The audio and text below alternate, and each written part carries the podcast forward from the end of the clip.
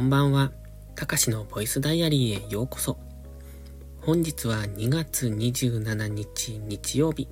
ただいま22時48分。このチャンネルは日々の記録や感じたことを残していく声日記です。お休み前のひととき、癒しの時間に使っていただけると嬉しく思います。今回は Twitter の整理していますか？というタイトルにしました。今日はね、Twitter のうん、フォローしている方の整理をしました。まあ、整理というか、あの、フォローを外していく整理っていうんですか？あまりこう印象が良くないんですけども、Twitter ってね、ミュート機能があるじゃないですか。で、フォローしていても、もう、その、まあ、もともと僕のツイッターっていうのは過去の配信と今現在の配信では全然方向性が違ってて、その過去の配信の時に、えっ、ー、と、フォローしてくださった方がたくさんいましてね。で、まあ、こちらもフォローしてて、それでフォロー、うん、フォローバックしていただいてるっていう形だったので、こちらからフォローを外すのはっていうのをずっと思ってたんですね。ただ、もう今自分が見たいと思わない配信をされている方たちなので、ずっとミュートをしている人っていうのが多くいまして、で、今日はたまたま、まあそこをね、そのミュートをしている方っていうのは普段、その自分のタイムラインには上がってこないから、だから見ていない、つまりフォローしていないのと全く一緒なんですよね。だから今日は思い切って一斉に全部フォローを外しました。だからまあ、気づかれたらうん、だんだん自分のフォロワーも減っていくんでしょうけれども、今日ね、外しててびっくりしました。多分、今、自分のフォローしている方が半分ぐらいになりました。今までの。だからそのくらい、えー、ミュートしている方が多かったんだなっていう、そんな感じですね。だから最近のフォローした方とかフォロワーさんとかそういう方は今の自分に対してフォローしていただいているので、だそこは外したりしないんですが、もうその方向性の違う過去の配信に対してフォローしていただいてた方っていうのに関しては、今回は整理をしてみました。で、ツイッターってね、やっぱり、うん、なんでしょう、その、誰とも知らないし、顔も見たことないし、リアルじゃ全く知らない人なので、簡単にこうフォローしたり、フォロー外したりっていうところが、ある意味醍醐味だとは思うんですが、まあそれでもね なんとなくこう友達を辞めるとか友達を切るみたいなそんなイメージがあって、なかなかそのフォローを外すっていうのが僕にはできなかった。まあこれは人の考えいろいろなので、いいんですけど、僕はなかなかできなかったんですよ。ただ、そのミュートしている方をいつまでも、なんというのか、義理でフォローし続けることがどうなのかなと思ったので、今回は思い切って整理をして、一応、うん、一通り整理したつもりではあるんですが、まだ多分、えっ、ー、と、そういう方もいると思うので、これからもう少し整理は、あまあ、時々していくのかなって思ってます。そう思うとね、多分、フォロワーさんにしても、フォローしている人にしても、えっ、ー、と、かなり少ないはずです。多分何十人っていうレベルじゃないのかなって思うんですけどね。ちょっとわかんないですが。ということで今日は一つ、えっ、ー、と、整理が進んで、えー、すっきりしている状態です。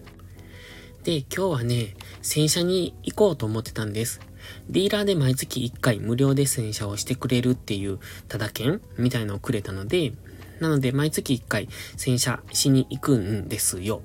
まあ、あの、ちょっと距離が遠いので、えっ、と、多分近くで洗車機かけた方がいいのかもしれないけど、まあ手洗いしてくれるしいいかなぐらいで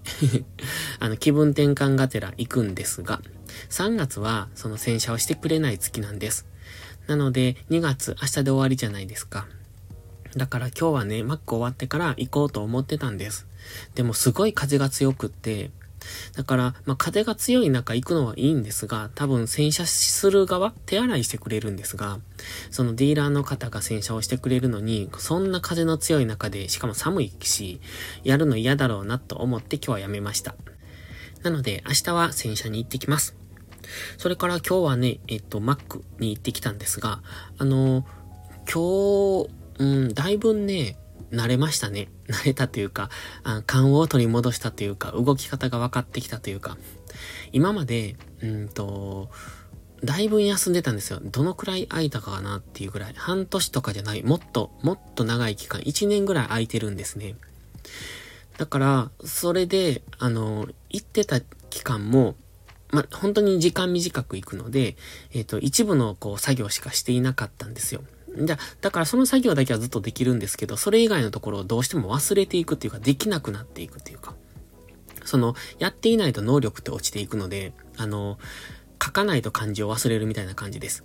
なので、えっと、やっていないポジション、その作業っていうのが、どんどんどんどんできなくなっていってたので、最近それをね、ちょっとリハビリさせてもらってるというか、あの、リハビリしてくれてるんです。あえて僕をそこのポジションに入れてくれるんです。で、だんだんだんだんね、ちょっとずつ勘を取り戻しつつあるので、いい感じだなと思って、あの、なんというか、動きが冴えてる。自分で言うなって感じですけど、だいぶ動きが勘を取り戻してきたので、いい感じですねっていうご報告。それから、うんと、この間ね、Mac で喋ってたので、ちょっといい話だったのでお話ししようと思うんですが、今ね、マクドナルドってずっと単価が上がってきてるんですよ。単価が上がってるっていうか、売り上げが上がってるんですね。で、ずっと昔と、えっ、と、今とでは、本当にね、倍ぐらい売り上げが違うんです。で、まあもちろんその時代背景もあるので何とも言えないんですけれども、あの圧倒的に単価が上がってきてるんですよ。ハンバーガーとかの、あのサンドイッチのね、あのセットの単価は多分高いです、今、かなり。昔に比べてね。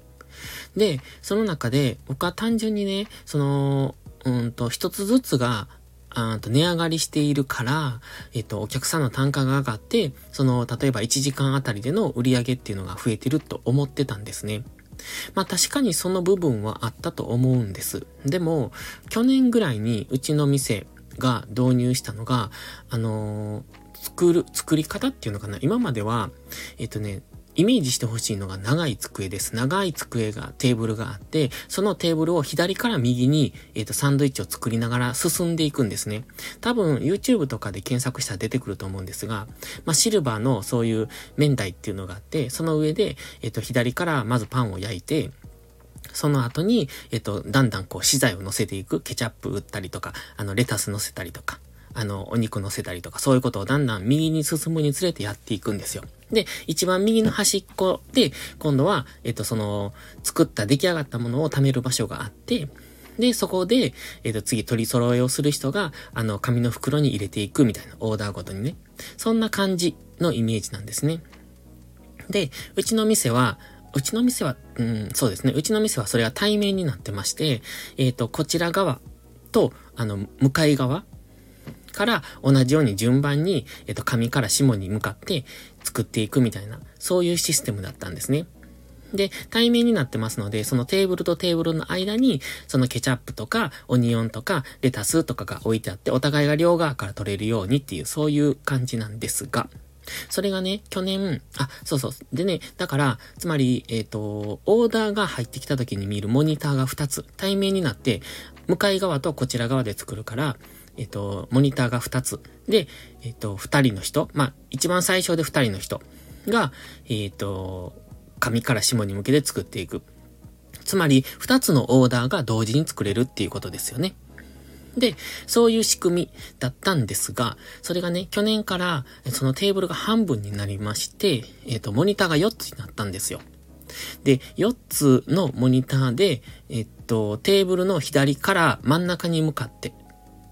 作る。で、テーブルの右からまた真ん中に向かって作る。で、最終的にその真ん中から、えっ、と、その商品を流すっていう風になったんですよ。つまり、4箇所から同時に作れる。単純に言うと、今までは2箇所で作っていたものを4箇所で作れるようになったから、えっ、と、たくさんのオーダーに対して、えー、作っていけるようになったっていうことなんですね。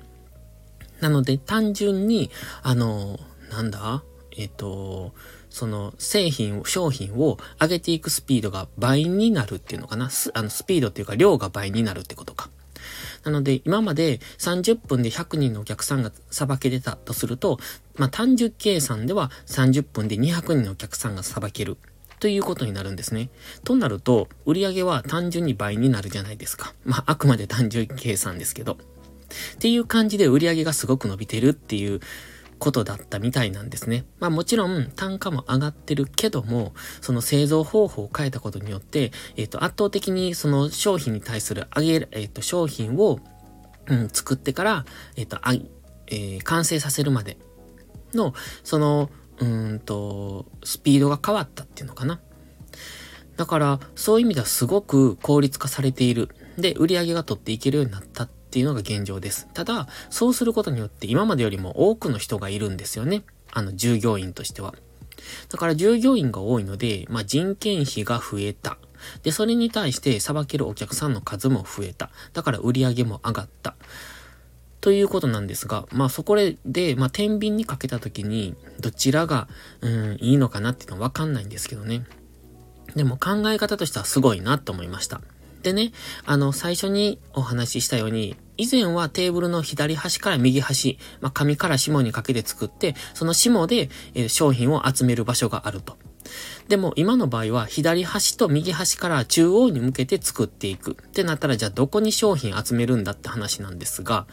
そのね、えっ、と、向かい合ってるテーブルはもともと、まあ、長いテーブルが2つあって、その、うんと、左右から、左右4箇所から中央に向かって作っていくんですが、その向かい合ってるテーブルの間にベルトコンベアが付けられて、そのベルトコンベアの上に流すみたいな、そんな感じです。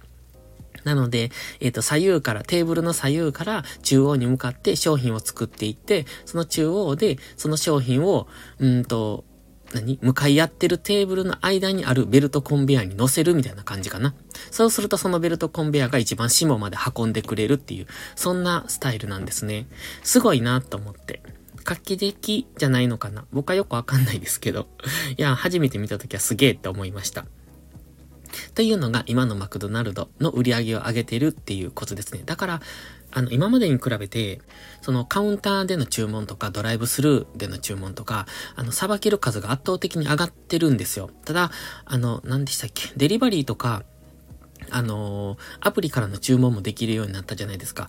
なので単純にね、えっ、ー、と、カウンターに並ばなくても、ドライブスルーしなくても、注文が別のところから入ってくるっていうので、その注文の絶対量っていうのも増えているので、それに対応するための方法とも考えるんですが、すごいなって思うんですね。その、うんと、注文を多く入れるために、えっ、ー、と、仕組みを変えていく。だから仕組みを変えたことによってたくさんの注文がさばけるようになったから、その、新しい注文を入れてくるって、まあ当たり前のことなんでしょうけど、あの、僕の前勤めてた会社は、それじゃなくって、たくさん注文を受けたいけど、仕組みを変えないっていうところだったんですね。えー、それって本末転倒だと思ってたんですけど、その出口が1箇所しかないのに入り口を10個作るみたいな。で、今までは1箇所の入り口に対して出口が1箇所だったからスムーズに流れていたのに、当然入り口が5箇所になれば出口も増やさないと今度詰まるじゃないですか。でも、その出口の作業効率を上げるとか、出口の枠を広げるとか、そういうことをしないで入り口ばっかり増やすんですね。だから注文ばっかりたくさん受けたいと。で、注文たくさん受けたくって売り上げを上げたいって言うんですけれども、その中の作業効率とか、その出口のことをこう、まあ、何もこう、改善をしないで、えっ、ー、と、やりたいやりたいばっかりでやっていくから、結局後ろが詰まっちゃう。で、後ろが詰まってどうするかって、根性論なんですね。まあ、残業時間を使って頑張って働こうよっていう、そういう考え方の会社だったんですよ。まあ僕はそこに嫌気がさしたんですけどね。もうアホらしすぎて。ということで、そのマクドナルドのやり方を見ていると、いかに、うーん、なんというかな、うんと、考え方がすごくいいなっていうか、あの、まあ、当たり前っちゃ当たり前なんですけれども、今までの過去の会社と比べてあまりにも、こう、運命の差なので、やっぱり企業っていうのはこうあるべきよねって、僕自身は思いました。という、ちょっとお話でしたが、だいぶ長くなりましたね。やっぱりね、物事っていうのは、その、入り口と出口を考えて動かないといけないなって改めて思いました。入り口だけ考えててもダメだし、出口だけ考えててもダメで、入り口と出口が揃ってるからスムーズに流れる。だそれができない企業っていうのは、やはりいずれ潰れていくっていうか、人が潰れていくよねっていう、そんな風に改めて思った次第でした。ということで、だいぶ長くなりましたので、今日はこの辺で失礼します。ではまた次回の配信でお会いしましょう。たかしでした。バイバイ。